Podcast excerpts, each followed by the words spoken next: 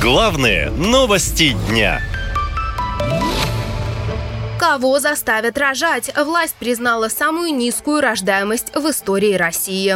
Согласно проекту бюджета социального фонда, правительство не только признало рекордное падение рождаемости, но и приготовилось к дальнейшему падению. По прогнозам фонда, в этом году в стране родится только миллион двести тысяч человек, что станет абсолютным минимумом за 25 лет. В следующем году показатель упадет еще на 6% и продолжит падать, прогнозируют эксперты. Все это результат откровенно провального проекта «Демография», считают специалисты по численному развитию населения. Напомню, Напомню, проект действует с 2019 года и призван увеличить суммарную рождаемость в России. На него выделено 3,5 триллиона рублей, а заканчивается демография в 2024 году. Результатов так и не дала, признает депутат Госдумы Нина Останина национальный проект «Демография» не справляется. То есть, по сути дела, это приговор проекту, а не итоги его деятельности. Если уж за три года проект не дал эффекта, то за последние два, мне кажется, такими же темпами мы еще просто ухудшим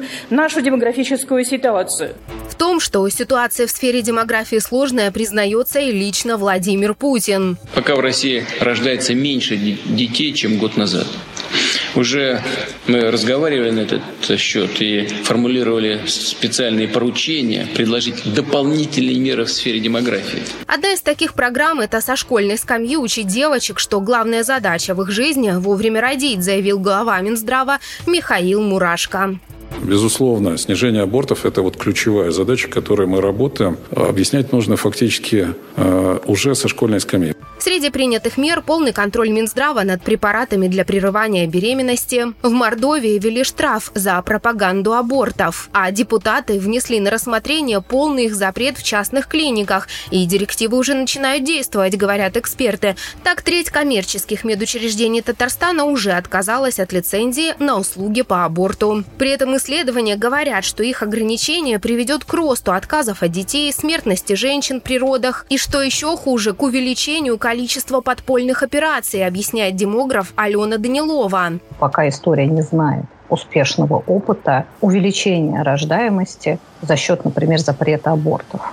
Женщина – это не репродуктивная машина, это человек, который вправе самостоятельно выбирать, когда ей работать, когда ей рожать детей и рожать ли ей их в принципе. И, соответственно, все больше и больше женщин будут иметь доступа к э, безопасному аборту. Это нарушает права самих женщин в первую очередь. Другие эксперты поясняют, что женщины рожать боятся, поскольку нет уверенности в завтрашнем дне. Да и от кого рожать, когда часть мужчин на фронте, еще одна часть из-за мобилизации покинула страну, говорит демограф Алексей Ракша. Эти мужчины физически не находятся в стране они как минимум не находятся в своих семьях, они не находятся рядом с женщинами, и помимо, как я считаю, полумиллиона тех, кто там воюет или когда-либо воевал, еще примерно столько же уехало из России. и того миллион. И это большая цифра, это 5%. А вторая причина — это снижение реальных располагаемых денежных доходов населения, а, совершенно а, дилетантские и грубые неправильные игрища с мат-капиталом на нынешней территории Российской Федерации никогда так мало не рождалось, видимо, с рубежа 18-19 века. Эксперты говорят, что ситуацию с рекордным падением рождаемости в стране спасет только конкретная материальная помощь, как в свое время введение мат-капитала на второго ребенка. Но денег на это государство не выделяет. Тем временем ситуация продолжает стремительно ухудшаться на фоне СВО, экономической нестабильности и стресса, говорят эксперты.